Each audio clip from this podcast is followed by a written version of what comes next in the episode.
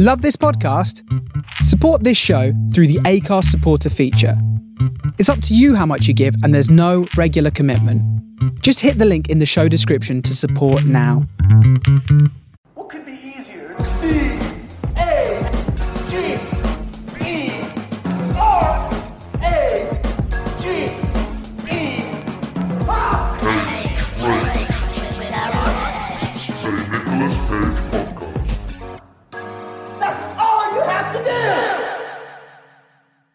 Hi, hello, how are you? It's Darryl, and welcome to episode 105 of Cage Rage, a Nicolas Cage podcast.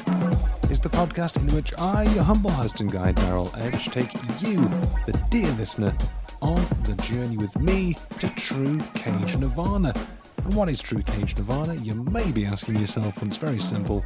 It's the most highest, purest, most ethereal, most ethical, most sexual, most literatical, mathematical, geographical, other things ending in form of being that one can achieve, made only possible, of course, by watching every single movie that the man I call the Golden Hog of Hollywood, Nicolas Cage, has ever been in.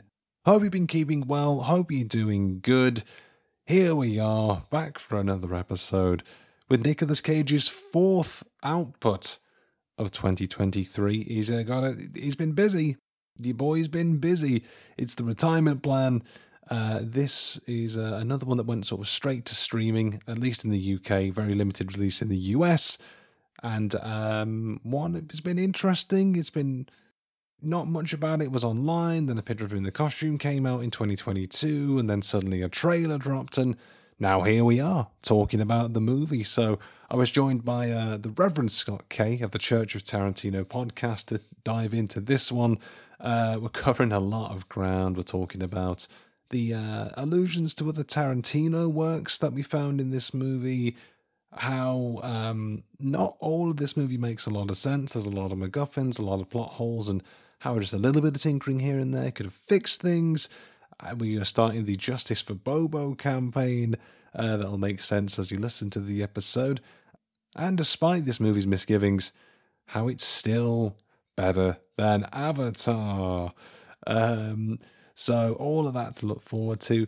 If you've enjoyed the episode, if you enjoy the show, do reach out and show some love on the usual social medias or on Twitter or X or whatever it wants to be called these days at cage underscore podcast or on Instagram at cage rage pod, uh, cage rage podcast on TikTok. All the links down in the description. If you enjoy it, give it a five star rating as well. Helps the podcast grow, helps more people find it on the journey to true cage nirvana, which is what it's all about, really, at the end of the day, anyway. So, without further ado, let's get into this one. It's Darryl Edge, it's Scott Kay, it's the retirement plan. Enjoy. Duh.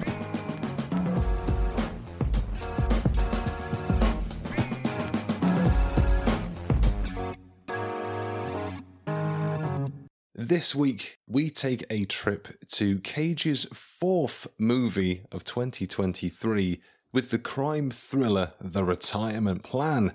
Cage plays Matt, a retired beach bum who must invoke his dangerous past in order to help his family. Now, joining me this week on the journey to true Cage Nirvana to see if this movie has a foolproof plan or should just stay retired is the host of the Church of Tarantino podcast. It's the Reverend Scott Kay. Uh, Scott, thank you so much for joining. How the devil are you doing today? Thank you very much for having me. I am doing better than Bobo does at the end of this. Rip Bobo. He deserved more. he did. Uh, no, I'm doing great. It's uh, it's very exciting to be on your podcast. As uh, for your listeners don't know, I started three and a half years ago in your territory, yours and Petros's territory. We had the gall, the gall to step into Cage Land, uh, thinking that there's no one doing Nicolas Cage. We bit off more than we could chew because we were doing two movies a, uh, an episode, and we just burned ourselves out. We stepped out after six months and allowed the pros to do it. And I've moved on since to Tarantino, and so. But Nick has always been uh, one of my favorite actors, if not the greatest actor living. and I'm really hopeful that he's going to make it into the final Tarantino fan uh, film. That would really, really just it would really just be the icing on the cake for me. Uh, well, first of all, thank you for calling me a pro. That's far more praise than I deserve for a Nicolas Cage podcast. Um, I think, yeah, Cage podcasts come and Cage podcasts go, and there'll be many before, many after. And, and I was one who just happened to uh, not crumble externally, but internally. I've, I've watched a lot of Cage. Yes. that changes a man. It does. Uh, yeah, I think it would be uh, great to finally get Cage in a Tarantino movie. Like I, I will sort of hold my hands. I've said it before, and I think at this point in my life, I'm going to start dubbing myself maybe the silliest goose in podcasting. I call I have the gall to call myself a movie podcast, and I've just not watched anything because I'm an idiot. Um, I've watched a bit of Tarantino. I think m- not enough to you know have the audacity to start a Tarantino podcast anytime soon, but or or the audacity to call it a church. it's it's it's positive marketing. It's a brand. Um, yeah, I think that would be very exciting to have a, a Tarantino and Cage work together. That would be very uh, very tantalizing. I don't know what we'd get out of that because I, I I've always said I'd love to see Sam Raimi and Nicolas Cage work together, mm-hmm. and I just have something go absolutely ape shit. But um, Mm-hmm. Um, I look forward to your future episode covering uh, that, uh, no pun intended, dream scenario situation. Uh, that will come up as well. Uh, but certainly for new guests on the podcast as well, always keen to know. Um, and there might be a hint there because you've mentioned correctly, of course, that he's the greatest actor of the generation. Uh, what is your sort of like Nick Cage history? Uh, where do you sort of start with Cage? Uh, what are your views on the man that I call the golden hog of Hollywood? I love that term for him, and it has to be on the pyramid that he was going to be buried in in New Orleans. It should just, it should you actually, if you don't, you should get customized and golden hog and pick a pilgrimage pilgrimage there, and I will go there and I'll meet you in Petros, and we will sneak in at night and we will walk up the side of that pyramid and we will put it on top of the pyramid late at night so you have it. Um, probably, I I probably remember him in raising Arizona, uh, but probably where my entry point, you know, officially would have been that crazy summers, back to back summers of the late 90s, where he releases Face Off, he does Con Air, and he's Mhm. in The Rock. Those three just, I mean, they catapult him into the stratosphere. And you know, those are the movies of that summer. You know, those those three movies within that two. I mean, really, in a twelve month span. I mean, he made so much money. He was he made the kind of money where he had the audacity to buy a stolen T Rex head, skeleton head. So I mean, we're talking ludicrous amounts of cash that he is just frivolously so much so that he forgot to pay taxes, and then It's happened to the best of us. We've all been there. Start, starts the downhill plunge. But um, when you get past, I said this, I've said it on the podcast when we did it, but I also say anytime he comes up when my podcast I'm talking, is when you get, you have to watch the films. Everyone watches the memes or they watch the YouTubes of him losing his shit. Mhm. And without the context of the scenes, you don't really get it. And you're well versed, and your listeners are well versed in this now. He's the best thing of the movies he's in, even if they're shit movies. He's always giving a performance. And sometimes what makes those shit movies shit is he is dragging people along behind him to try to get him to do anything. Literally anything. Just may, maybe blink differently, maybe walk, just bring something to your character besides just reading your lines. And so he will stand out like a sore thumb because the only person performing for you is Nicolas Cage. Mm. And everyone else is just, uh, I'm just glad to be in this movie. I'm glad to be able to pay rent. You know, and Nick never looks at it that way. No. And I think the resurgence for me for him, where I knew he had fallen on some hard times, and you know, that is what it is. I mean, all all great actors have these moments. But Mandy, I got to see that over COVID. I'd wanted to see it when I saw it, the trailer in 2018. For some reason, I missed it at the cinema. And then starting that podcast uh, re-energized me. And Mandy, ah, I love Mandy. Like I will, Yeah. I will fight anyone to the death. and he is probably one of his more noticeable cage rages, as you have so aptly titled your show, is the bathroom scene. Yeah. And if you don't know the bathroom scene prior to just seeing the scene, sure, does it come off weird? Yes. But if you know everything leading up, it is one of the most heartbreaking, one of the most unbelievable cycles through emotions that a person can have. It gets me every time. It's an unbelievable performance that would get most actors nominated for an Academy Award for just that scene alone. The emotions he goes through in that scene is unbelievable. So, Mm.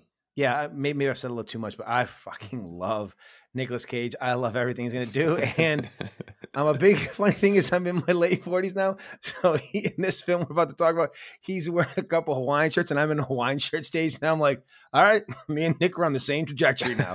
we're we're into our leisure our leisure years. Oh, sorry, sorry, uh, our attire is.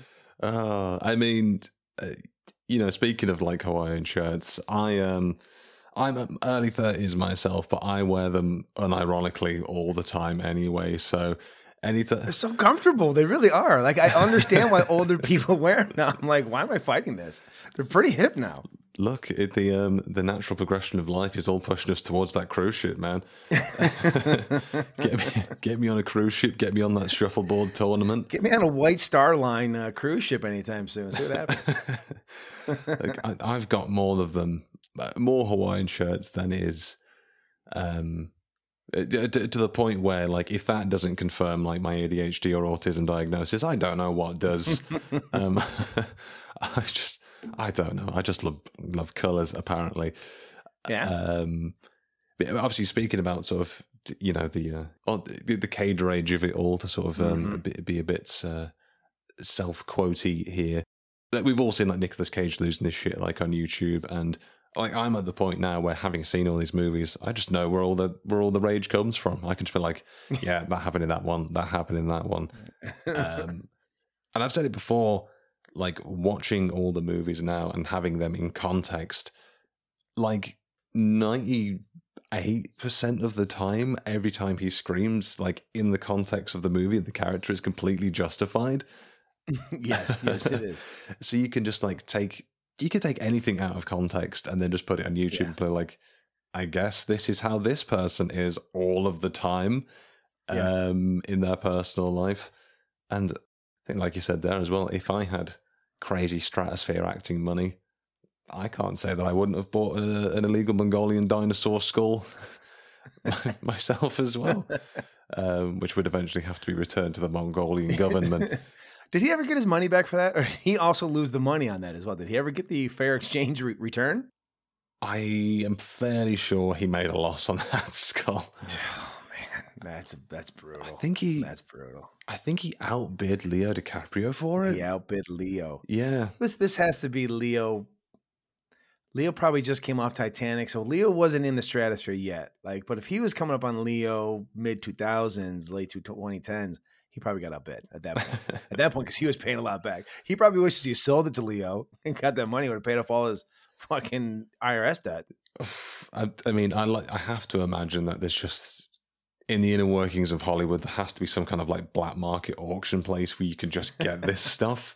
And then Leo, you know, young kid just breaking through Titanic, and Nicolas Cage just like, "Stay in your lane, kid," and just outbid him on that skull. It's like, let's cut the chit chat, a hole. Give me that skull, a hole. oh god, I love Nicolas Cage. It gets to a point now though that if he doesn't do a, some kind of I don't want to say overreaction, but if he doesn't have some kind of emotional outburst in a film, you're almost like, what did I pay to see?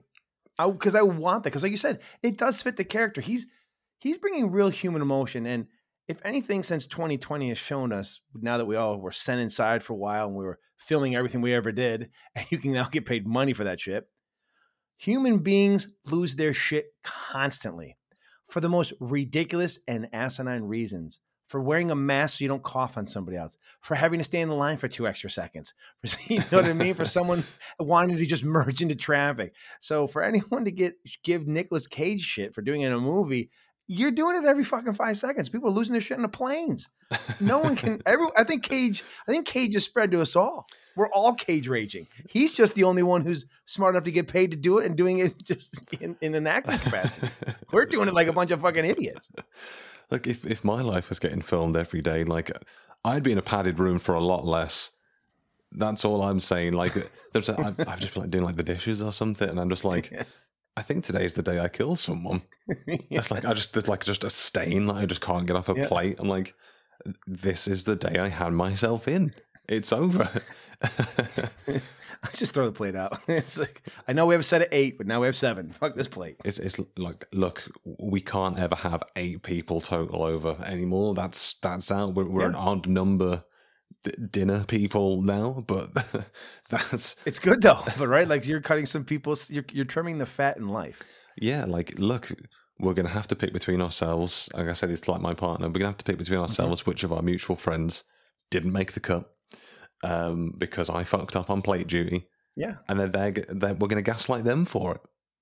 Yeah. So- Well, maybe there's someone who you took out anyways, and they don't. You know, they're always not really pitching in the right amount for the bill, or they always seem to be in the bathroom. So you know what? They're out. yeah, They're gone. yeah. ex- Like at the retirement plan, they're out. they're boboed. You bobo. Yeah, we, we, we could start boboing some of these people, make cut the, cut the circle down. Like, I, like at the time of recording, um, I've just seen like the latest Saw film, like in the cinema. Um, so now, like, I'm just thinking of all the things that Jigsaw would like catch me on. Is like, it's like you were getting ready for work and you wore odd socks. Uh, below you was a KFC deep fryer, and then like, like it's like Jigsaw's putting people in traps for like minimal crimes. all right, like You didn't put the cat back on that pen in 1925. Into the boiler you go. You said you put the leftovers in the fridge, and now they're edible. Dun-dun-dun, dun-dun-dun. It's like, ah, yeah, fair. Can you Rubik's cube your two balls together for the right sequence to get out? I've seen your internet history. You're a sick, sick man. Like, yeah, yeah, that's probably fair.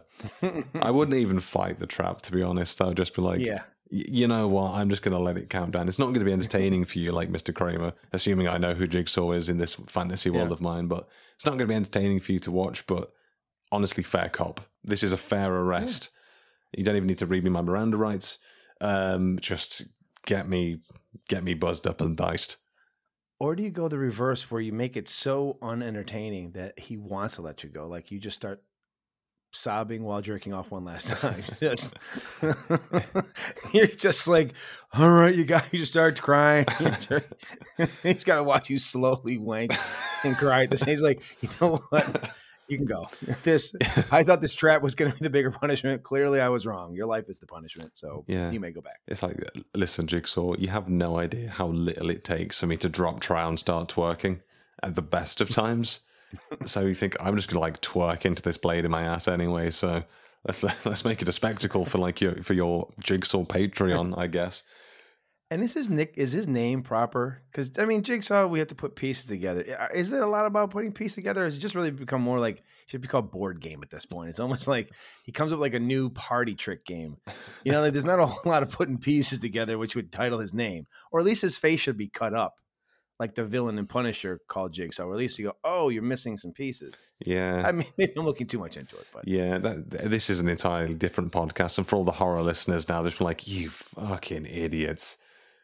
But yeah, yeah, I, I'm gonna. Uh, you'll get hate mail. I'll get hate mail. Yeah, Uh, but you know that's the fun of it, isn't it? Right? The key to hate mail. If you're not pissing somebody off, then you're not doing the right job. You're just not. the key to hate mail is just you just don't read it, and it never happened.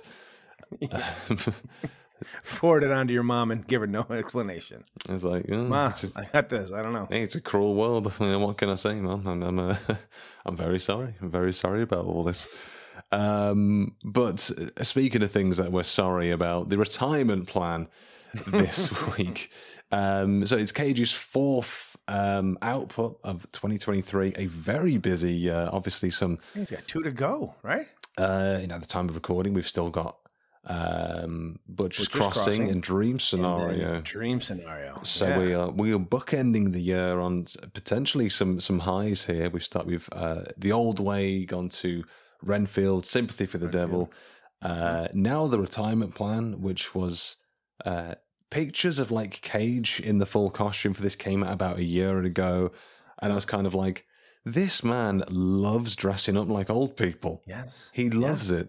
He is old people though. He's pushing 60 since. So he's he's there. I mean, he he's respectfully old people Yeah. now, but Yeah. this is not the first time he's been in like a long white wig.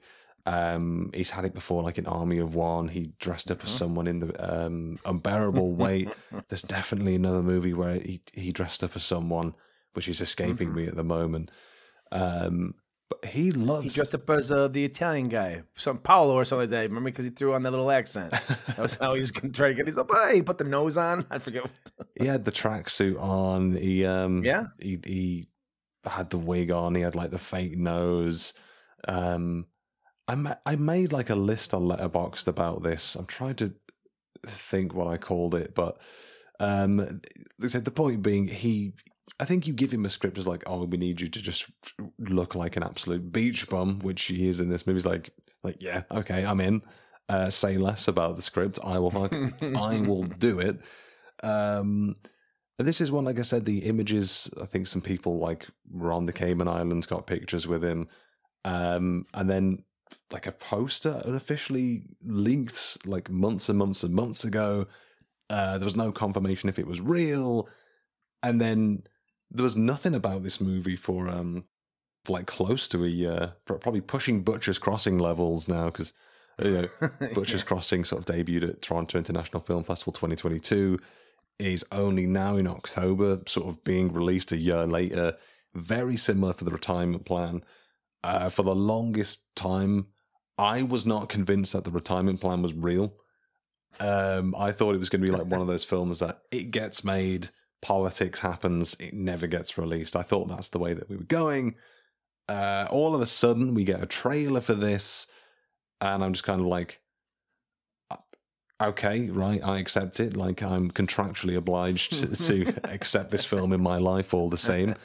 Um, but after, um, and obviously we'll get more into the film as we sort of go along. But after watching the trailer and now sort of watching the entirety of the movie as well, I think one of the first thoughts that came into my mind was like, I think this is the movie that people thought Pig was going to be before it came out. Fair. This was like Yes. Pig. That's the other f- film I'm thinking of where he's just an Yeah. old man in a wig. Yeah. Um, obviously, everyone thought Pig was going to be this John Wick kind of affair, Hog Wick. It wasn't. It was a very introspective and sort of emotional and beautiful affair. Uh, and then everyone was like, I don't get it. Why has he not killed anyone? then the retirement plan comes out, and I was like, no, this is the Hogwick film that everyone thought it was going to be.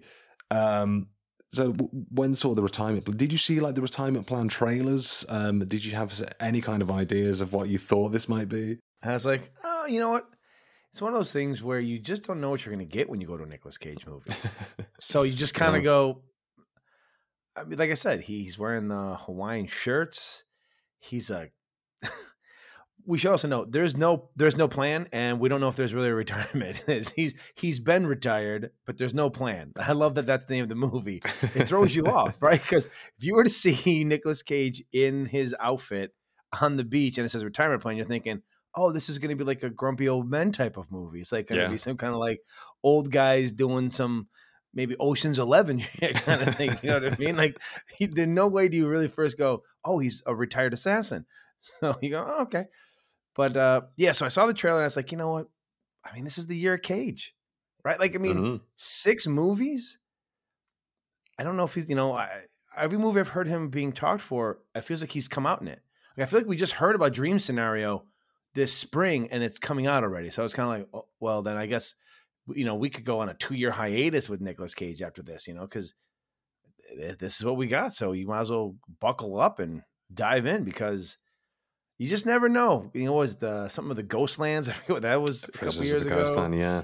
Yeah, and you're like, he's like, this is the most bizarre movie I've ever been in. And you're like, all right, and you watch and you go, no, you're right, that was the most bizarre movie. I don't know why you're in it. you know, so this is better than that, folks. Just so you know, this is definitely better than the Ghostland movie. But uh, yeah, but you know, there's some good actors in this.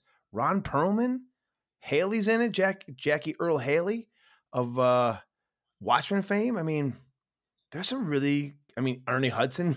I forget he was in. it. He's in the poster. And all of a sudden, he shows up like in the last 15 minutes of the movie. Like, oh, that's right. Ernie Hudson's in this movie, you know. in between, in between recording the new Ghostbusters Afterlife, he must have had time to come uh, do this shot. Yeah, so we're going to fly you out to the Cayman Islands a few weeks shoot. Yeah. Don't worry about it. Yeah, Um, I was just having a quick check on uh, Cage's filmography as well. I was saying like 2023. Um, again, obviously, there's been sort of delays for various Mhm. reasons, but um, t- 2018 he had uh, six movies out. 2019 he had one, two, three, four, five, six movies out as well. So it feels like um, towards the end of the 2010s, he was just like, "I'm gonna do as many things as possible." well, he also had a tax bill. He had a, yeah, he had a very high tax bill that he must pay off, or the IRS was taking all his shit, and he go to prison. So he's like, "Well, I guess we're doing Ghostlands." So hey, I guess we're doing uh I guess we're doing uh jujitsu now, so that's yes, we that's are. cool. We're doing jujitsu. Do you know jujitsu? I'm Nicolas Cage. I know everything. I said it before on my episode about jujitsu. My favorite thing about that movie is that I won a Blu-ray copy of it on a Twitter competition. So that's one of his few movies where I broke even, and, and it was no loss to me to cover fight uh, to cover um cover jujitsu. So it's uh, it's a thumbs up in my books. you know, every now you get a jujitsu, but every now and again you also get a Wally's World. I'm sorry, a Willy's Wonderland. A Willy's Wonderland, which look at all you people who are horror fans thinking that Five Nights at Freddy's gonna be all that. Willy's Wonderland was there first, and it's better. To be honest with you, your your your lead actor's not making love to a pinball machine and not talking. I'm just saying, good luck, good luck at beating Willy's Wonderland. Yeah, it's like like yeah, you've got Matthew Lillard, of course, but like you ain't got Nicolas Cage chugging energy drinks, raw dogging No. a pinball machine. Um, and absolutely laying waste to fucking animatronic possessed fucking What is And- Willy's Wonderland is fucking fantastic, and I won't hear any, Phenomenal. I won't hear any different. I'm I'm sick No, of the Wonderland slander. Phenomenal. I'm phenomenal. I think of uh, I'm sick of the Wonder slanders out there. yeah, yeah, Get them out. hmm yeah. No, it's it's a brilliant film. It's phenomenal, It is. phenomenal. He got paid who knows how much just to, not to say a word. Hey, hey, listen, it, Let's see Leonardo DiCaprio and Brad Pitt do a movie where they don't talk. Good luck. you know, Leo DiCaprio can do uh, like a Titanic, but he could, he he would not last five minutes in Cage's world. All right. None of us would, to be honest. I think I'd get to the three minute mark, and then I'd start bleeding out my eyes. yeah. Um, which I would like to think, as it all goes dark, my vision starts blurring. That Cage would say, like, "You did well, kid," and then he just like closes my eyelids for me, um, which would uh, which would be delightful. Um, but in terms of the retirement plan at the time of recording, uh, this has been out in uh, America for about two weeks, so like a limited release in the old US of A, uh, straight to uh, digital and video on demand over in the UK. Um, the people in charge over here said, no, this will not see the light of day in cinemas. um, are you kidding? Are you insane? Uh, not when we have, uh, you know, the, the, the 50 millionth rerunning of Oppenheimer to get through. There is absolutely no room for uh, yes. for the retirement plan. Yes. If you haven't seen Oppenheimer in the first three months it was out, we're going to give you another three. We'll give you another three because they're like, we got to catch Barbie. We're to catch Barbie, whatever we have to do. I think It feels like a James Cameron thing. Is like, well, Avengers passed me. Well, how about the re-release of Avatar here in China to get the record back? God, I've said it before, but with the great hmm. respect to people who enjoy it, like fuck Avatar. It's a piece of shit. It's a fucking piece of shit. I, I don't care. Even unrespectfully, it's a fucking piece of shit. You're easily amused by a screensaver come to life. Good for you. Good for you. Listen, us truthers are out there, right? yeah, yeah. If you- want to see the real good version, go just see Fern Gully, the original animation that this is basically based on. Just- yeah. I- James Cameron, I said on my other podcast, the cheeky bastard, James Cameron had an infatuation with watching blue cat people fuck. That was all that movie was about. He wanted to CGI Yes. blue cat people fucking, and everything after that, he's like, we did it. We've done it. This is what I've been we saying. climbed the mountain. I've been preaching this point for 10 fucking years that it's just blue cow people fucking, and people say like, it's no, an awful movie. no, it's not. It's, terrible. actually it's actually like a lot deeper than that. Like, but Nope. is it or is it not? Blue cat people raw dogging by some tree and crying for like three hours. Tell me I'm We wrong. can go deeper. It's white people saving indigenous people as we always do. That's what it's about. It's the Great White Crusaders sa- who have destroyed the planet are now going to save the planet because, I mean, a wolf catches a wolf apparently. Um, yeah, makes no sense. It's poor indigenous people who were doing perfectly fine before we showed up. Now they have no idea how to keep their, their species alive. Well, luckily for us, Sam Worthington, who has no legs, will now be able to walk and fuck a blue cat woman. And wow, what an amazing story. Now, I'll give Cameron credit for his ability to do stuff with CGI and stuff. Yeah, sure. Absolutely great. Fantastic. But it's just all flash. That's all it is. It's flash for flash sake. Anyways, we're here to talk about the retirement plan, not blue cat people fucking. No, we're not. Like the, what I'll round off an Avatar saying like the, the, in the in the new one, like, oh, the water effects look so good, and I'm like, yeah, sure, but have you ever, I don't know, turned on a tap? Um, water. No one went to no one walked in Oppenheimer and went, Did you see the wind effects that they had in that film? Unbelievable. I actually thought there was wind. That's amazing. Unbelievable. Nolan's a genius. When you're talking about the effects of the film and not the actual stuff in the film, right then and there. Hey, the way Einstein's hat fell off. Oh God, I was Oh, amazing. I was white knuckling in my chair. Um, Did you see the way that Cage wore these Hawaiian shirts in this film? Whew, cinematic genius. Oh, I saw the way he nearly hit that child with a full glass bottle, and I was like, Yes. this is cinema, baby." Um, so going into the retirement plan, went into this one um, fairly blind. I was mentioning to you sort of off record um, that I was uh, sort of graciously given a screener, um, so I got to watch it like a, a touch earlier. And again, I don't know if this was just a mistake that was sort of missed or it was like a screener issue, because obviously it's not uh, on the big screen here, so I can't really verify it. And if we're getting it for free, I ain't paying for it. Sorry, not sorry. uh, but the way they do sort of like the credits in this, um, the cast name coming up, and as you said, it's kind of an almost unnecessarily stacked cast considering what this movie is. And the names come up, you know, you've got your Nicolas Cages, you've got your Ron Perlmans, uh, your Ashley Greenes, and then it had um, uh, Jackie Earle Haley come up, but they spelt his middle name wrong and spelt it E A A R L. Um, so I was kind of like, Maybe it was Jackie's way of distancing himself in case the movie didn't work well. yeah, it- It wasn't me. It was Jackie Earl Haley. oh, you're thinking of my brother Jackie. Oh, Earl Haley, yeah. the other guy. Yeah, Yeah, like, I'm- I wouldn't associate myself with this actually, um, if you don't mind. Um, so I was like, okay, well they've they've incorrectly spelt the name of one of their lead actors in this movie, so um, it's like someone's getting fired for that one. Um, and then like it, it, it- the film sort of kicks off, and it's um, uh, Ashley, played by Ashley Greene, who is waiting all nervously in a car, and then suddenly two guys sort of run down the stairs for reasons we don't really know, and then get in the car, and then someone dies, and then the whole or dog style, bleeding out the back of a car. hey, the you know, um, icon, uh, the iconic way to die in the back of a car. Yeah, Um, and as we sort of learn over the course of the 90, 100 minutes of this movie, the, the whole driving force is that there is a um, criminal organization that is looking for this hard drive, which is a thumb drive, actually. which is it's it's not a disc, actually it's a thumb drive. which is not a disc, um, as uh, the one named goon called General mentions, um, and is corrected by Bobo. Uh, there's a thumb drive, a USB, whatever you want to call it. It plugs into a USB, um, and this is basically just the MacGuffin of the entire movie. Um, I suppose almost Pulp Fiction-y, opening the orange shiny light suitcase I kind guess of thing. at least there you kind of go, what is this? And I'm starting to see these in some of these bad movies that are out there where they just like they make up technology and make it seem better. Like some of these criminal organizations, I'm wondering how or they're ever on their feet if they're putting everything that is completely necessary for them on a thumb drive. That is easily accessible. Take they always seem to give it to the biggest fuck up in ever. Like, why doesn't which you said about spelling the wrong, name wrong.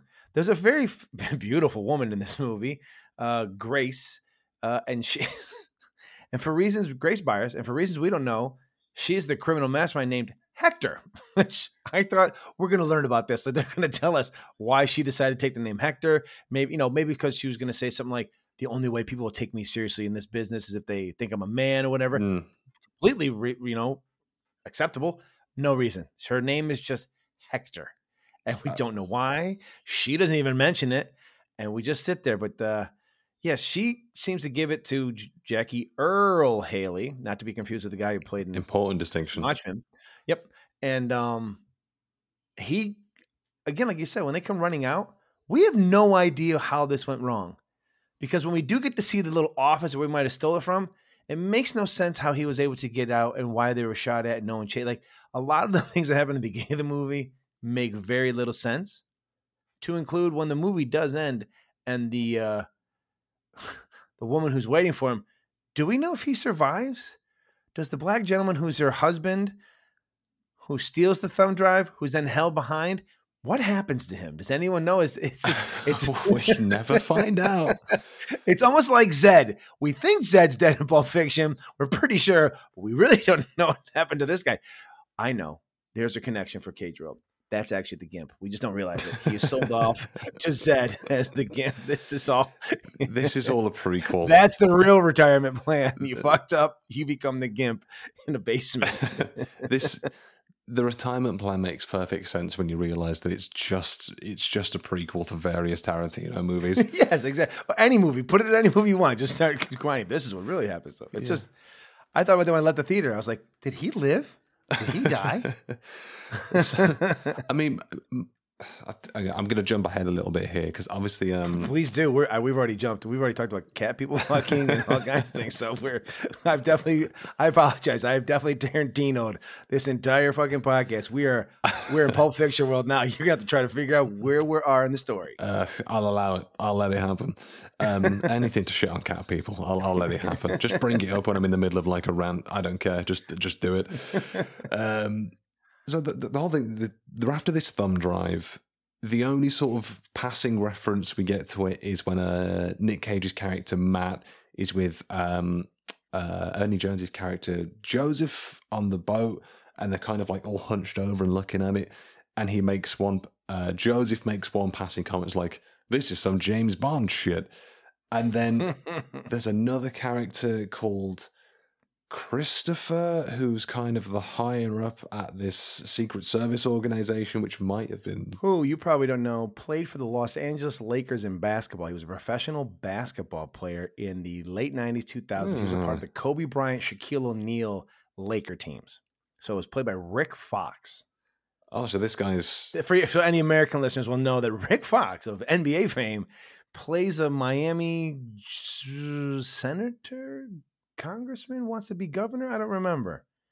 It, He can't be governor because if he wants to be governor, he didn't say anything about gay people in Disney. So I don't buy this movie at all now. It's lost all credibility. it's anything about building a wall. Everybody knows if you want to run for governor of Florida, you got to hate gay people in Disney. I just that comes with the territory. Yeah, Apparently, yeah. That's, uh, my only my only insight into American politics is just Donald Trump going like, "That Mickey Mouse is sucking too much dick, so too much dick, a great amount of penis."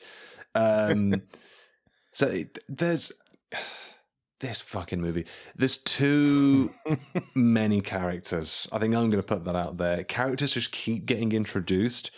Um, so there's Nicolas Cage's character Matt. He has his daughter Ashley, his granddaughter Who Sarah. he hasn't seen in 20, 18, 18 years, I think he says. Yeah, close to 20. 18, something like that. Yeah. He makes a mention that he basically after he turned 30, he stopped keeping track Mm. of time. So he, even he doesn't know how old he is. He goes by two names. One is Matt, one is Jim. That's which is which is one of the one things of all the things we don't understand about the movie. It's the one thing I appreciated the most. It's like we never talk about why he has two names. We have an idea that it's supposed to be some kind of like top secret CIA thing, but he just doesn't doesn't get mentioned, doesn't get brought up. And I kind of appreciate that. Of all the other things that happened, I did appreciate that not knowing. I'm like, yeah, that's fun. That's a fun little moment. I almost feel like that's something like Nick Cage brought to the, the film. He's like, I'll do the movie, but I need to have two names. kind of like why? He goes, just for the character. I just I need it. I need that two guys. It's like it's like he slips into one name to be Grandpa Sandals there, and then when it's time to kick ass, he's like, "No, no, I'm this guy." It's like he's John Wick persona. Yeah, it's he's John Wick who's dressed up for like the French Riviera. Um, just like hot 30 degree France summer later in the film for no real reason. Just why not? Because he's in full Wick mode now. But it's like, oh, we can't put him in a black suit because that's just going to be way too fucking obvious. Um, and everyone's going to think like, oh, like Cage Wick. Um, but we know he's. Um, that's the thing I enjoyed as well about the Matt Jim thing. Obviously, every time there's a new I'm going to use it like air quotes here, listener, but important character. I'm air quoting. Um, the screen sort of has this kind of like transition, which like goes to like a color, and it says the name of the character, and then it, It int- does a bit of a Guy Ritchie transition. is a little yeah, it's a little guy.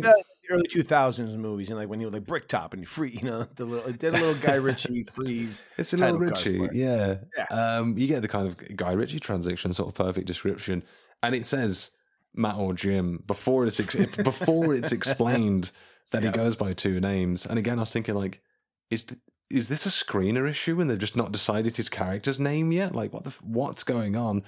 And then she's like, um, his granddaughter goes to see him basically because the daughter Ashley, um, her her and her partner are in with the wrong crowd. We sort of find out there's a whole thing about this thumb drive. They can potentially use it as leverage. Um, Jimmy may or may not have died. We never find out. But Ashley's protection sends the granddaughter Sarah to the Cayman Islands to be with the grandfather, even though she's told the daughter for all of her life that he's dead, and she's just okay with it. Just gives him her an address. With the name that says Jim or Matt on it has the full two full names, Jim something and Matt something are on the She, even the daughter doesn't know what name he's going by. Yeah. Mm. Um, so he wakes up, nearly hits her in the face with a glass bottle. And then because it's very confusing, and you like the whole point is like, what's on this thumb drive? What's on this thumb drive? What's the whole? What information does this criminal enterprise have? Um, None. You never find out. Nope. You just get a passing comment at the end where Matt says to Christopher, who is running for governor of Florida, and he's going to use this information to prop him up. And he's like, um, people like you are the reason I despise like politics or something like that. Uh, no, he says the, uh, those are the kind of answers that make me despise authority because he doesn't tell him anything about it. Mm-hmm. We get no answers about the drive, but then Christopher in this um, basketballing Chris gives just this long exposition saying, "Well, this guy was actually playing this guy, but she was working for me, but actually he was working for her, whilst also working for this person." And he just kind of explains the whole movie at the end, and then Matt's just like, and bearing in mind they're at the estate of Hector. Who and everyone's just shot everyone else. Everyone's just betrayed everyone else very suddenly. There's dead bodies everywhere. The police are closing in. You hear the sirens, and Chris is like, um, "Oh yeah, there's a boat. You should probably just take off. Cayman Islands is 300 miles that Yeah. way." Yeah. And he just gets in the boat and leaves, whilst his daughter and granddaughter have to explain to the police what the fuck just happened. And the credits roll, and he just like, "I want answers, please." the the best way to describe this film it is an amazingly and awful film it's an amazing and awful film with two fronts you go to see this movie because I, I almost believe that the people who wrote this were like can we get at least three really good actors in this that'll just no matter what we have to do they're going to elevate the piece and like we can and like fantastic because nick cage took this movie because he's really really good friends with ron perlman uh, from i forget the name of the movie they did uh, back in the 2010s, but they became good friends, and he really wanted to took the film just to hang out with them. So, which is all right. So, boom, and then Haley does an amazing job. So, our three main guys, Ron, Jackie, and Nicolas, whenever they're on screen, they deliver. They make you forget all the bullshit that you're watching. Yeah, They they make you forget that none of the plot makes any fucking sense. yeah. None of it. They take the, the when you said they took the daughter, they take this daughter to a looks like a private airport to take a commercial plane. it makes no sense at all. Why they would send her ahead of time? Why she wouldn't get on the plane with her? It made no sense. All this bullshit's going on. None of it makes sense. And some of it I feel like they just put together and like, oh, it doesn't matter. because when you're watching it and you're trying to think about it, you go, "What the fuck's happening?" All of a sudden, Nick will come on screen and he'll punch someone in the throat, and that guy starts to choke, and he makes fun of him choking, and you're fucking, and you're like, "I don't care. I don't care why the girl got on the plane." You're like, "This is why I came to the movie." And then Ron Perlman shows up, and he's fucking amazing. You're like, he should have been on The Sopranos. He's so good. You're like, he's amazing. Yeah. And then Jackie Earle Haley as Donnie, he's losing his shit. He is doing more Nick Cage freakouts than Nick Cage is. And you're just like, this is amazing. Everything else makes no, none of it makes sense. In fact, you forgot it a funny point.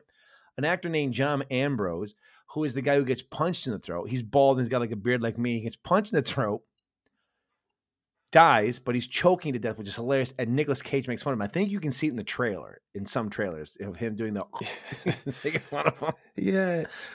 But he pops up at the end of the movie and is the one who shoots Nick Cage, and he's got a wig on, and it's so noticeable. It's the same guy, just now with this really bad wig on. And I was like, they killed him earlier. That's the same guy. He just put a wig on. Like, I'm not gonna tell. I'm like, you that's you. Was that the guy? So- was that the guy with a shotgun in the estate at the end? Is that the guy who shoots him? No, it's the What's- guy who shoots him with like the gun, like the handgun, like a really big guy. And, like oh, Like he, like the red Hawaiian shirt is fighting him? Yes, yes, and he's got like the, Oh, the ponytail. If you go, yeah, if you rewatch it again, just that part, you go, "Yep, that's him." You notice the guy get hit in the throat, he, he- it's his twin. I mean, I'm not Ponytail. I mean, I'm not going to watch this again. Um, but but you know what? That guy though, because they're having that shootout fight, like in the boat Yeah. and stuff. Um, I was like watching that because that's kind of the, the only guy that Matt's seen sort of struggling against because he's Yeah. like big guy, he's taking like hooks and, and jabs to the Yeah. face, and I was looking at that guy and I was like. Something about you that I can't quite put my finger on. Like I'm almost certain that's a wig, which fine. no, That's probably 100%. I'm almost certain that's a wig. Um, but my um, I made a note about that guy uh, because I was like, Matt is fighting a bad Danny Trejo cosplayer. Because I was like, you look, you just don't, you look strange. Mhm. You look just weird. Is this is this one of the guys who's got the eye? I don't want to say anything more than that. I think one of my issues of like, and, and I'm sure the people hired, um, like the main goons, I'll call them, were all probably like stuntmen or something like that. Um, uh, you, you know, kind of part and parcel with something like this. Goons are usually played by acting stuntmen, like absolutely fine stuntmen and stuntwomen, absolutely fine. Um, but like one of my issues towards the end with when it's the whole infiltration of the estate, uh, two issues. Like one just popped into my head. The first, so I don't lose track, is the non goons, the estate guards. My issue is that none of them look kind of like the guards you think a person like Hector would be hiring. My notes were these all look like local actors. And look, look, if you if you're an actor that works there, good for you. Get that bag, make that money. Cool. Get get your name on those acting credits and say, yeah, I work with Nicolas Cage. He pulled me into a bush. yeah. Um, was like, okay, you all look like you've never held a gun before. Um, anytime anyone with the guards supposed to look startled, it was just that kind of like, oh, uh, just dumb. you just Yeah. you just look like this is your first day out of like security Yeah. school. Like I look, I I look like Stephen Merchant's had a divorce. Like I look like I could do a better job protecting Hector than you, and that is, and I could not do a better job at protecting Hector than you. Um, the second was, um, you know, there's a little bit of action in this. I thought either it's going to go full wick or it's gonna, as you said, he like karate chops that guy in the throat, and the guy's like grabbing at his throat, like choking, gasping for air. And Nicolas Cage just mocks him as he falls down, going, "Ooh." Uh, Hilarious. It's one of the best moments of the film. that is like one of the best moments of the film. And I think with some of the action, it should have either gone like complete wick or it should have just been like a complete comedy thing. It doesn't really know what it's trying to do. That yeah, I was gonna say the same. It should have been more action comedy, where almost like they try to convolute this plot of like it just there's no the plot goes is you're like what what is really happening right Mm. now? I don't understand. Like when Ernie Hudson pops up, you're like, why are we just now seeing Ernie Hudson? And why are we suddenly bringing him in? Like what's like, we're not- He's getting shot. It's like I feel better. Like this fucking guy's just a fisherman. He just wants to be left alone We're an hour And, into this uh, movie now. they Ernie bring Hudson's him here. in, and it should have just been more of those where Nicolas Cage is retired and maybe he's an assassin and he's like accidentally, not intentionally trying uh, like killing people. Like he just keeps like finding his way into these situations as opposed to sent there and then the situation comes in. Like it it would have worked way better as a comedy, as if like he kind of was helping these people out inadvertently, as opposed to because I think it was what they were trying to do, but it doesn't work because they're trying to tie in all these bizarre. I mean, everyone. There are more twists. there are more twists than an ice cream stand in this fucking film. there is more backstabbing and intrigue and shit going on than even a James Bond film, Bond or Mission Impossible. No one has this many twists and turns in it. You're like, what? This person's screwing over this person, but this. Per-. And you're kind of like, why? That's where the, I think probably why you don't like the film as much, and why I said it was an amazing and awful film at the same time. Yeah, performances are fun to watch, especially those three main guys, and even Hector. She's she's gorgeous and not knowing what her name's actor is just befuddling. And to watch a guy die and then suddenly come back as a guy with a wig. There are moments you go, this was a fun watch. And then there's sometimes if you think about the plot, you're like, what the fuck? Like you get so mad. like you're like, what is that? Like, what? How are these things happening? You know? So just yeah, it's one of those head scratchers of a film where you just if you sit there and think about the plot, you will bleed from the eyes. Like you just start to bleed from the eyes. You're like, wait a minute, none of these dots are lining up. And with, like you said, all the exposition, like when they put the daughter on the plane, for us to understand that she's going to be able to get to her grandfather, they have to have like a stewardess come in to have some lines and ask, like almost ask her the questions as the audience. Mm-hmm. Are you alone? Yes, I am. Do you know where you're going? Yes, I do. Who's meeting? It's almost like we're sitting there in the audience going, How is she going to get to these points? So they said, You know, we're going to write a scene for this. Uh, the stewardess, she's going to come up and she's going to ask the questions that us, the audience, want to know. And it really feels like most of it was like all of a sudden they'd be shooting it and they'd probably do dailies and they go, I don't think we've answered any of this. He goes, No worries. We're going to write some exposition lines. And they write some lines. And Rick Fox comes in. He goes, Well, here's what happened. And we still go, But did that happen?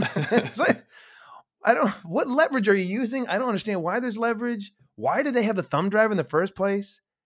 Isn't it still on someone else's computer at the same time? Like, did they not download it as a backup? Like, I, it was all confuddling. It was confuddling why Hector would entrust Earle Haley's character with it. And it would be weird that the, the Jimmy, the driver, would know about it and have any idea what the fuck's going on. We have no idea. It almost tried to pull a Reservoir Dogs on us. It was like, there's going to be a heist, but we're not going to show it. Well, we needed to see this one. We have no idea why these two guys and why one guy got shot, why he was even helping him out. The, uh, like the beginning of you're like, huh? We don't know why that woman's even with him. How's that helping them get out? They look like they're doing pretty good for their house. Like none of the things that we're told are happening, we go, okay, I get it. The only thing we do believe is that quite possibly Nicolas Cage is an alcoholic who has thrown away all his money on the shores because his home is a shithole and he lives in the shithole on the beach. And you're kind of like, yeah, this all makes sense. Like he's the only character you go, no, that, that that guy seems to be in the right place. Everyone else, you're like, I don't believe any of this. Like, no, I think Nick Cage's character, he's he's fucked up. Yeah, I've kind of used the description before and um, heard it used like there are times when Nicolas Cage is acting in a different movie to everyone else. And yes. I think this is one of those times. But I think yes. exactly as you described there, um, his character is the only one that makes sense in all of this. Uh, I think it, it's kind of because because they they either explain too much to the fact that you start thinking about what they've explained and thought, well, that makes no sense, or they give you like bit pieces. I think they said that like um, uh, Jimmy, who was like the um, the husband and Ashley father of uh, mm. Sarah he was a driver in this organization, and I think at some point they said he overheard Donnie talking to someone about this drive, and Donnie was going to use it to get leverage on um, Hector. Um, and so, for some reason, he decided to steal the thumb drive or came with possession of it. We don't know how, we don't know why. And then he gets captured. As we keep joking about, we to this the film completely forgets about him. We don't know if Jimmy's alive. Mm-hmm. Um, and then it's this convoluted thing of everyone betraying everyone. So Nick Cage uh, as Matt is I don't know CIA or something. He the only thing he really describes is that he worked as an arbitrator. His exact words. He used to hmm. basically settle negotiations for people. Yes. Basically, if the American government wasn't being given what they wanted, he would go in and kill the people who weren't giving the American government what they wanted. That's the long and short of it right there. It's His- basically what he did. His character, is, eh, Matt, is basically like a main character in a Call of Duty campaign game. yes, yes. And he's probably yes. the best way to describe him. Yeah. They don't really go too much into like who he is, where he came Call from. Call of Duty: The Retirement Plan. There it is. A retired guy is brought back to the team. yeah, Black Ops 13 coming Yeah. out in about 50 years from now. Um, and then they, there's someone he used to work for called uh, Drisdale, Dresdale, who's kind of high up in the organization. And she makes reference to the fact that um, he was given basically forced early retirement because he punched a two star general. Again, we don't really know why. It's, these are just like, here's a fact that you probably need to know. It, it feels like just during film. They're like okay we haven't explained this. Let's complicate it and just throw in some exposition exposition exposition exposition. Um and then he gets wound up into all of this because his daughter's part of it. Obviously she is sort of rightfully angry at him because we found out that you know through his job he was never at home he left his dying wife and just said like i would like to go fishing in the cayman islands now Yep. Sarah just straight up forgives him for this because the innocence of children, I guess. Yep. Um, but then Drisdale has a guy called Fitzsimmons working for her. Fitzsimmons is also actually working for Hector. Drisdale knows that Fitzsimmons is a double agent. Um, so they're she's doubling for some reason as the head of this FBI investigation for the wannabe governor of Florida, which makes no fucking sense at all. That's not how the politics work in America. Uh, the FBI does not answer to anyone in. Florida. Um, but yeah, mm-hmm. I mean, you've pretty. Bobo, Ron Perlman is again. He's the other guy who knows what's going on in the film. He is just like this slow moving guy who works for Earle Haley, and he's just kind of like, yeah, whatever. I, you know, justice for Bobo. He Yeah, deserves exactly. he deserves so much better.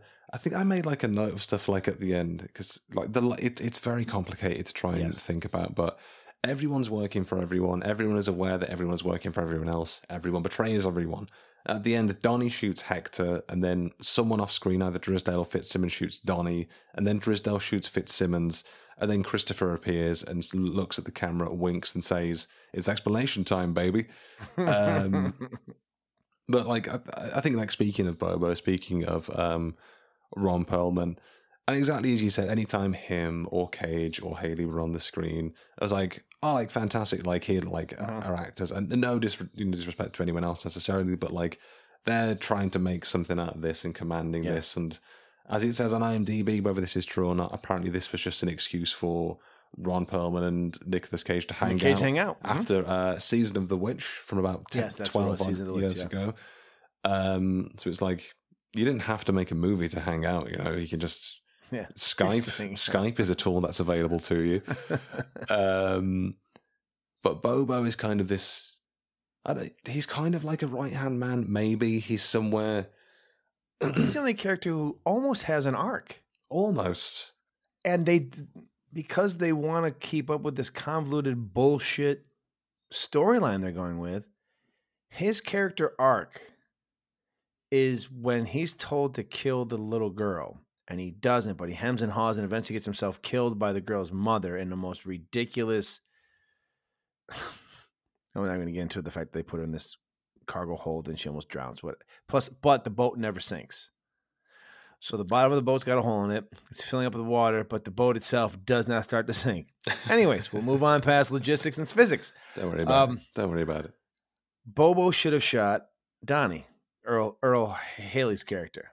Mhm. That's what should have happened. That's the turn. That's where he redeems himself because he has really started to. He actually is a better grandfather in the time at this moment than Nick Cage's character is. Yeah. because he got her taken. He's actually doing more for her than anyone else, and he likes her. And then they pull this bullshit with like, well, no, but we have to have this happen, and that's where I mean, that's not the only flaw this film has. Let's not pretend that this is where it all hinged on. But if um, Bobo should have killed Earle Haley, that's what should have happened. And who cares how they get to the other, whatever. Then Hector should have come down. But they wrote themselves into a corner where they had an actual chance to have something the audience wanted. I'm sitting there going, oh yeah, Bobo's going to kill Earle Haley. And then all of a sudden it's like, no, he's not. And then you're like, why? Why? Why would he? The fuck does he care? Like, why would he give two shits about this guy? This guy treats him like shit all the time. He's really bonded with this little girl. He could have done a lot of things to this little girl. She saved him, helped him out, held his hand when they could have got her, all this other stuff. And now at the last second, he's going to change his mind. Mm. That was when I was like, oh, because if he does what we think is, you kind of go, you know what? There, there's some redeeming quality to some of this part of this film. Mhm. You know, I mean, yeah, yeah, yeah. but because as fun as Nicolas Cage is in this movie, really probably the the the real shining spot is Ron Perlman as Bobo Agreed. in the film. He's the real like you really start to get really interested in because for whatever reason, like they wrote the movie, we thought that Grandpa was going to be taken care of, but she gets taken from again, and we don't even give two shit about him and his daughter getting back together. Like we could care less. So they take the grandfather story and give it to the different character. It should have been she should have been reuniting and getting to know her grandfather, but instead we give it to Ron Perlman, and then so since we did that, he's supposed to redeem himself, and he they don't give him a chance to do it. Which is probably why they said, Nick, get on the boat, go. Fuck this family. You didn't really reconnect with them anyways. Get the fuck out of here. that was the retirement plan. He's I'm out of here. I'm taking this boat. I'm out of here. Yeah, he, his the real retirement plan was abandoning his family for a second time. Unfortunately, Yes, yes. But uh, exactly as you said, though, like th- the film builds up Bobo for the fact that he's going to have this redemption arc more so Mhm. than than Matt when, with his own daughter. And obviously, he spends like more time with like Sarah than anyone else in the movie. Mhm. They sort of have this bonding about um Othello, the Shakespeare play, and Yes. it's like, yeah, like it's like like I didn't go to school, but I was taken in by somebody. My story is the same as Oliver Twist. Um, and I think they're going to have this like kind of oh yeah redemptive arc, and he's going to see the light of his ways again through the innocence of like children and all that. And that's what I was geared up for. And like the scenes that they had together, Bobo and Sarah, is like Great. those are like high points of of like the film. Like Mhm. they're really really They really are. Yeah, no, you're 100% right. it's Yeah, strong. They really are good. They're strong stuff, and I thought, oh, are they going to try and have some like uh, allusions to Othello throughout this as well? And then, as exactly as you said, he has that bit is where um he's told by Donnie like like you've got to go and kill the girl, and he hesitates and he doesn't want to, but then he's just like, I don't know, I'm the bad guy, I guess, and then he gets fucking harpooned by the mother. And then he just looks at the girls like, "Yeah, you go," and just flips over the boat. And then there's like five people just face down in the water, and they're like, "This." When he died, I was just like, When he "Ah." dies, though, you're kind of like, how does, where does this bitch suddenly jump out of the, she's literally drowning. But as she's drowning, she thinks the one thing I need if this hatch opens is I need this spear gun that one, I've never fired and have no idea how it's used. But two, when it opens, I'm going to jump up. And regardless of who's in front of me, I am pulling the trigger. She literally rambles herself out of this water, comes up and just fires it and hits him. And you're like, what? What? How do you, how do you even know this is happening? Like, what do you, how's this?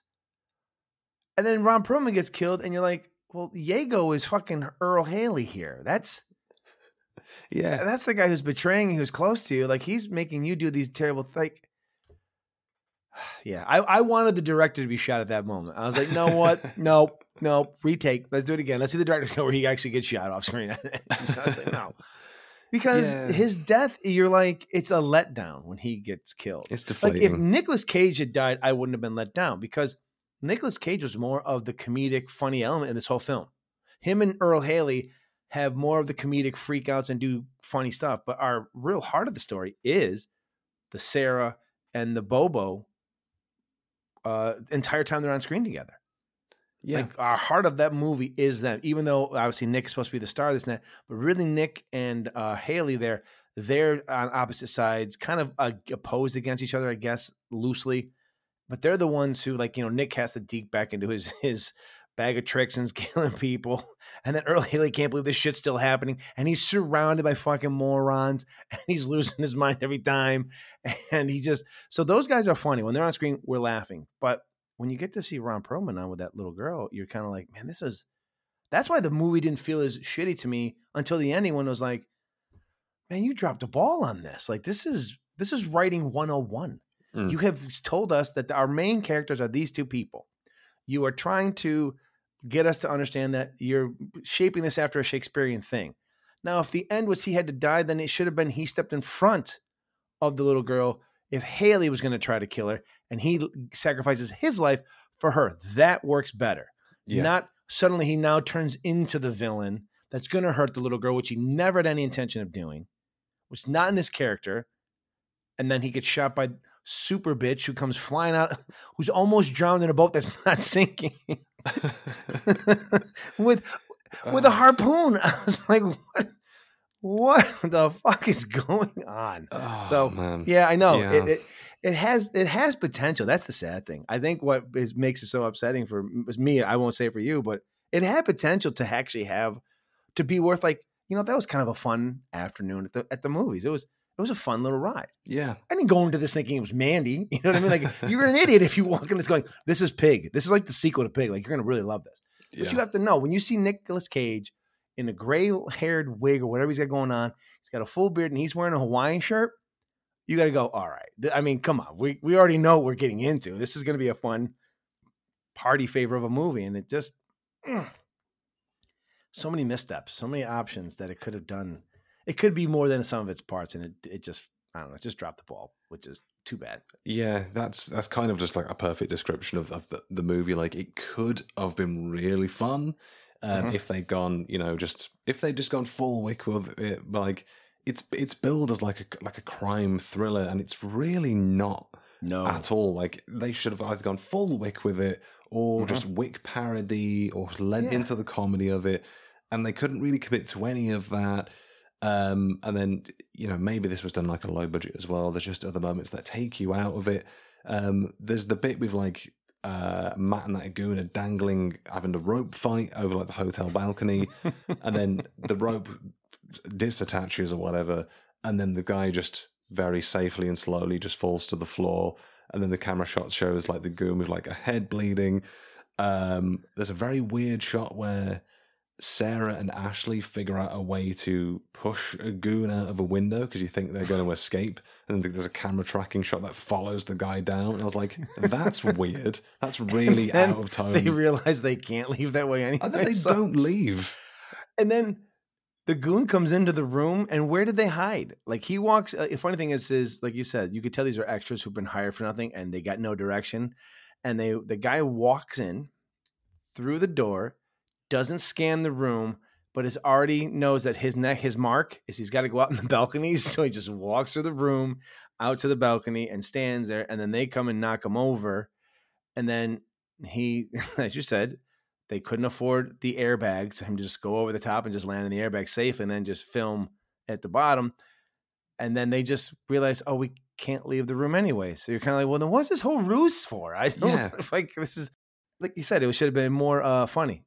Uh, but no, it was uh, it just yeah, like like if it was just a comedy, they said fuck it, we're gonna make this balls to the wall, ridiculous comedy, just gonna laugh about but the heart of it's going to be that story. uh, we- We'd have all been in on it because it's been it's fun. Like when you know what you're getting into, Mhm. it's fun. Yeah, But it just yeah, like it's just bizarre.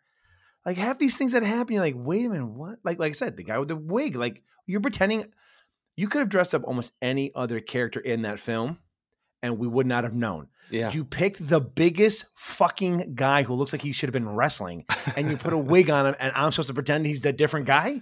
Get the fuck out of here. You know I mean? It's like Andre Giant put a wig on. You're like, that's fucking Andre Giant. Yeah, That's that- ridiculous. th- that's that's yeah, that's uh, the giant formerly known as Andre.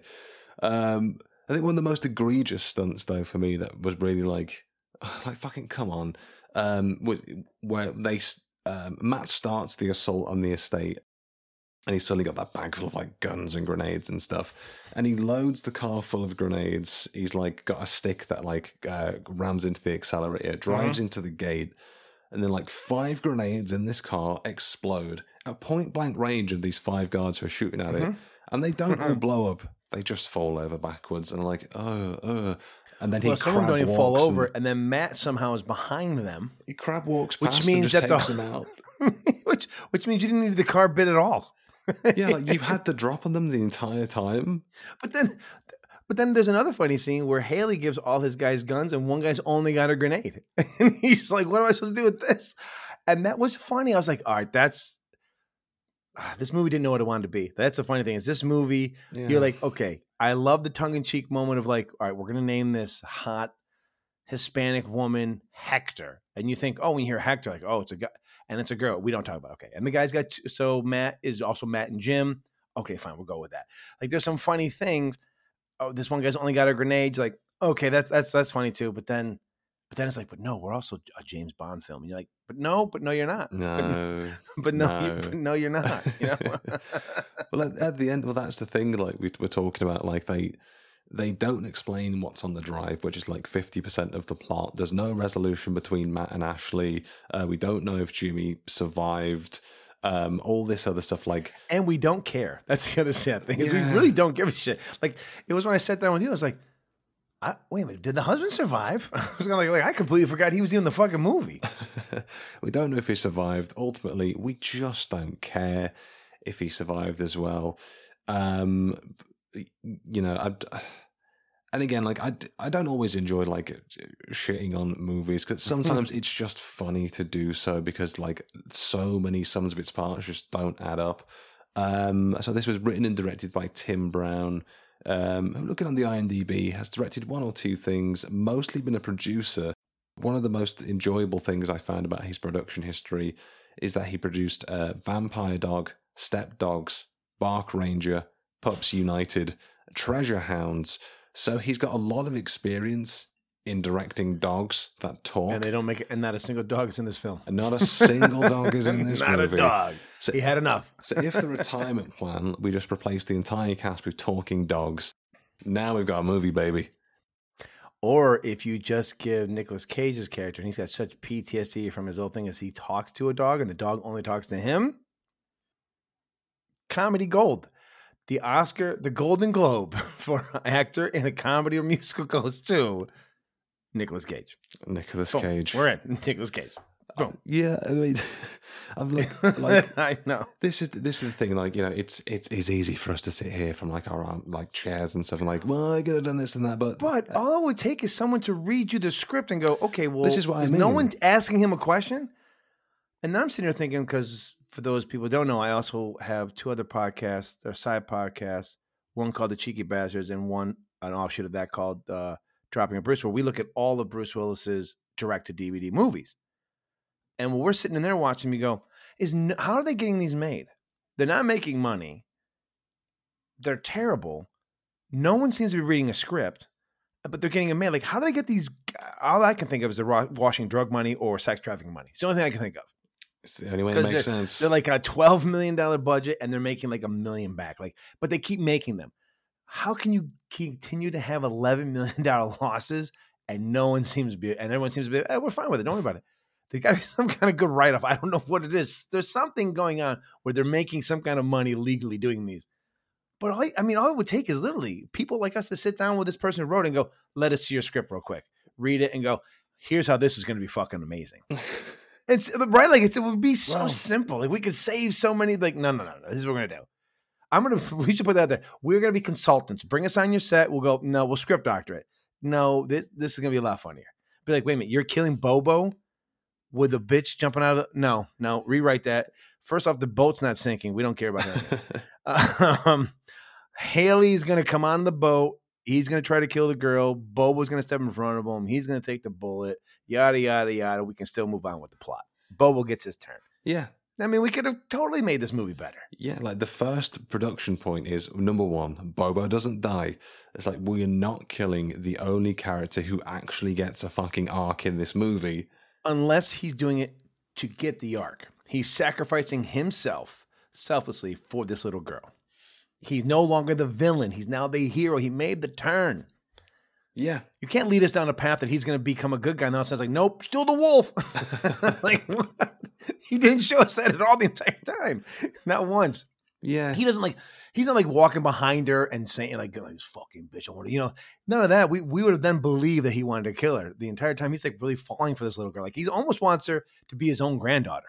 Like there's a real moment where you think, well, what if he kills Nicolas Cage and takes her as his own? Like you're almost like, I don't know that I'd be upset with that.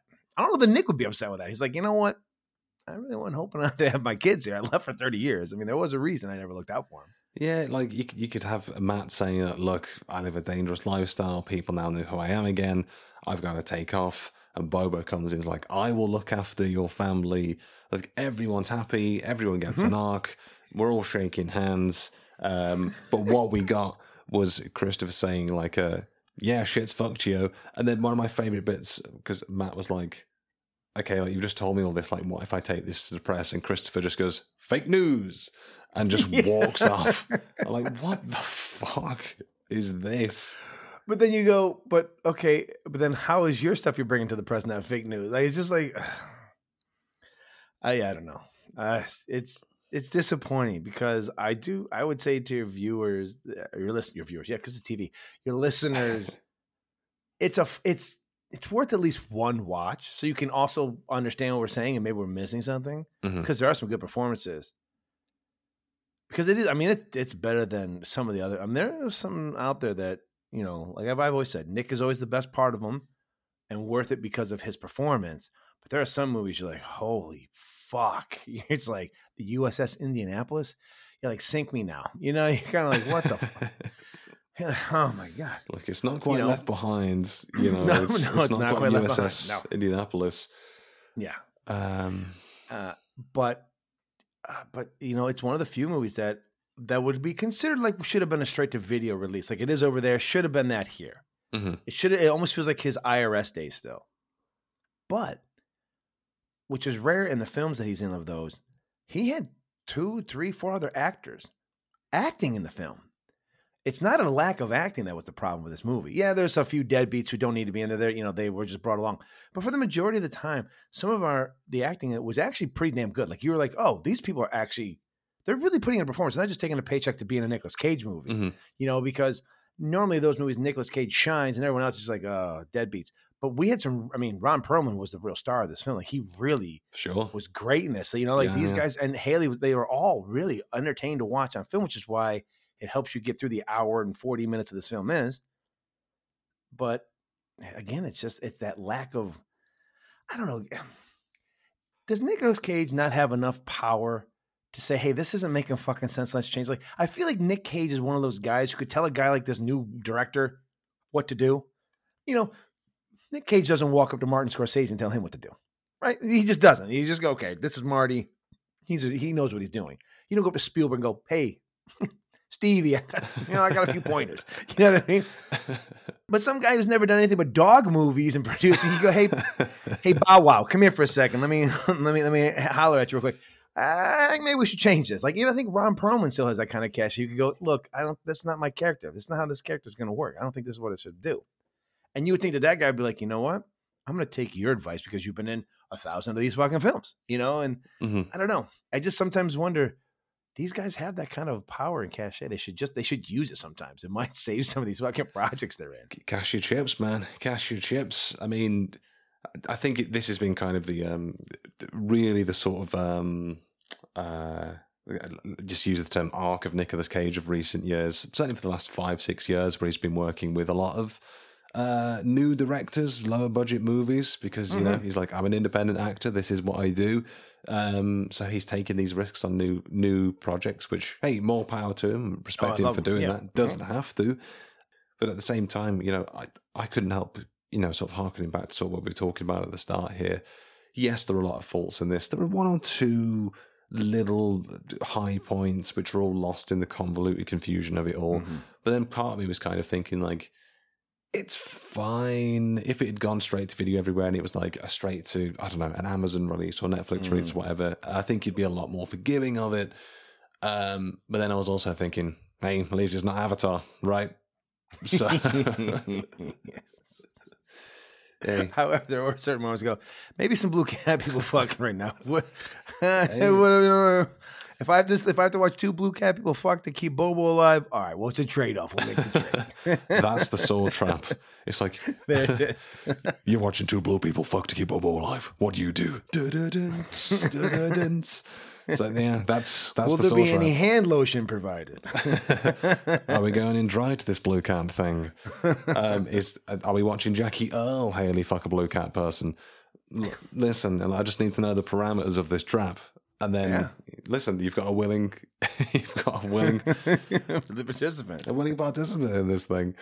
Um, Uh. but I, yeah, I certainly think on um on that bl- on that blue raw dog and cat based bombshell, uh, probably a perfect uh, point to start sort of wrapping up here Yeah. on the retirement plan. Um, but to think if it if it hasn't been made clear already, um, what are your your final thoughts, your final takeaways on 2023's the retirement plan? really good performances from the main cast. Unfortunately, the convoluted plot and then the, a lot of the missteps that could have made this movie a really enjoyable, just fun hour, 40 minutes of, you know, just getting getting your rocks off to watching Nick be be funny and uh, the great performance from Pro.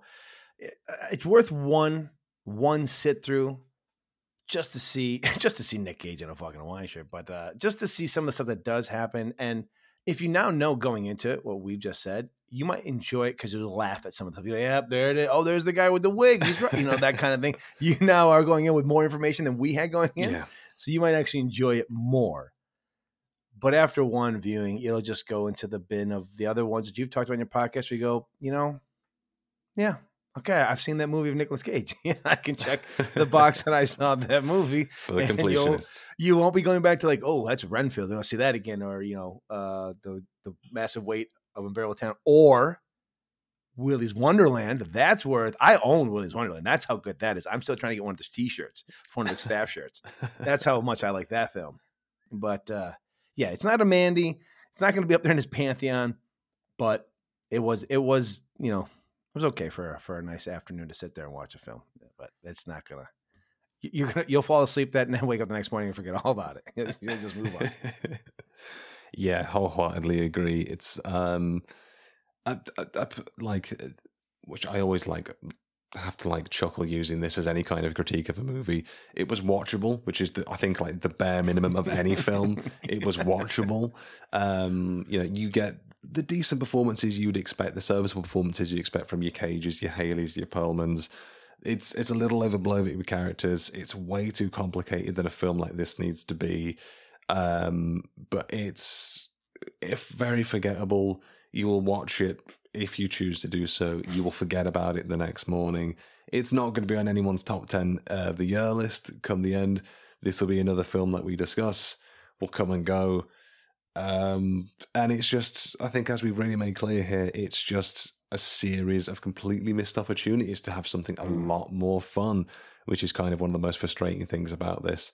And I'll say it again, maybe I'll even subtitle the episode this hashtag justice for Bobo.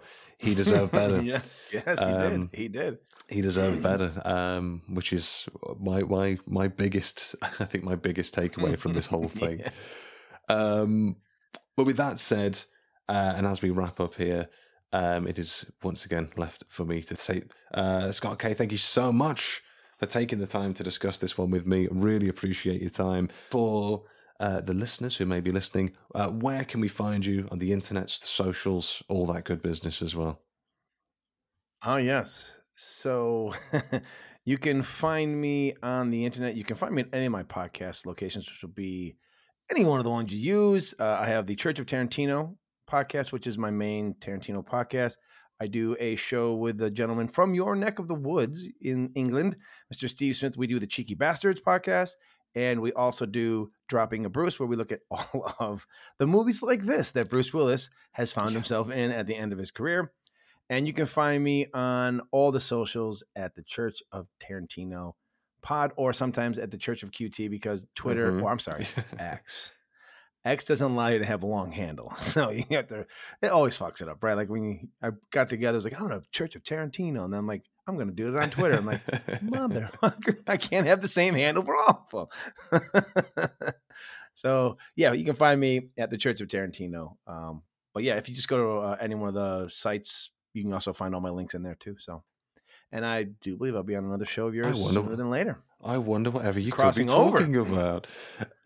I know, maybe about a man who's got a very weird penis. We might be talking about a man who has the Should we say the, golden, hog, of hog, some Hollywood? might say. Um, so keep an eye out on the old folk channels there. Um, but links, all the links in the description down below as per usual. So once again, thank you, Scott K, for joining. What a pleasure it's been. Thank you for your time. Thank you. And we wrap up here. So thank you, dear listener, for listening. If you have been, We'll see you in the next one, but until then, as ever and always, keep on, keep on caging. It's all you have to do. Thank you very much. Take care and goodbye.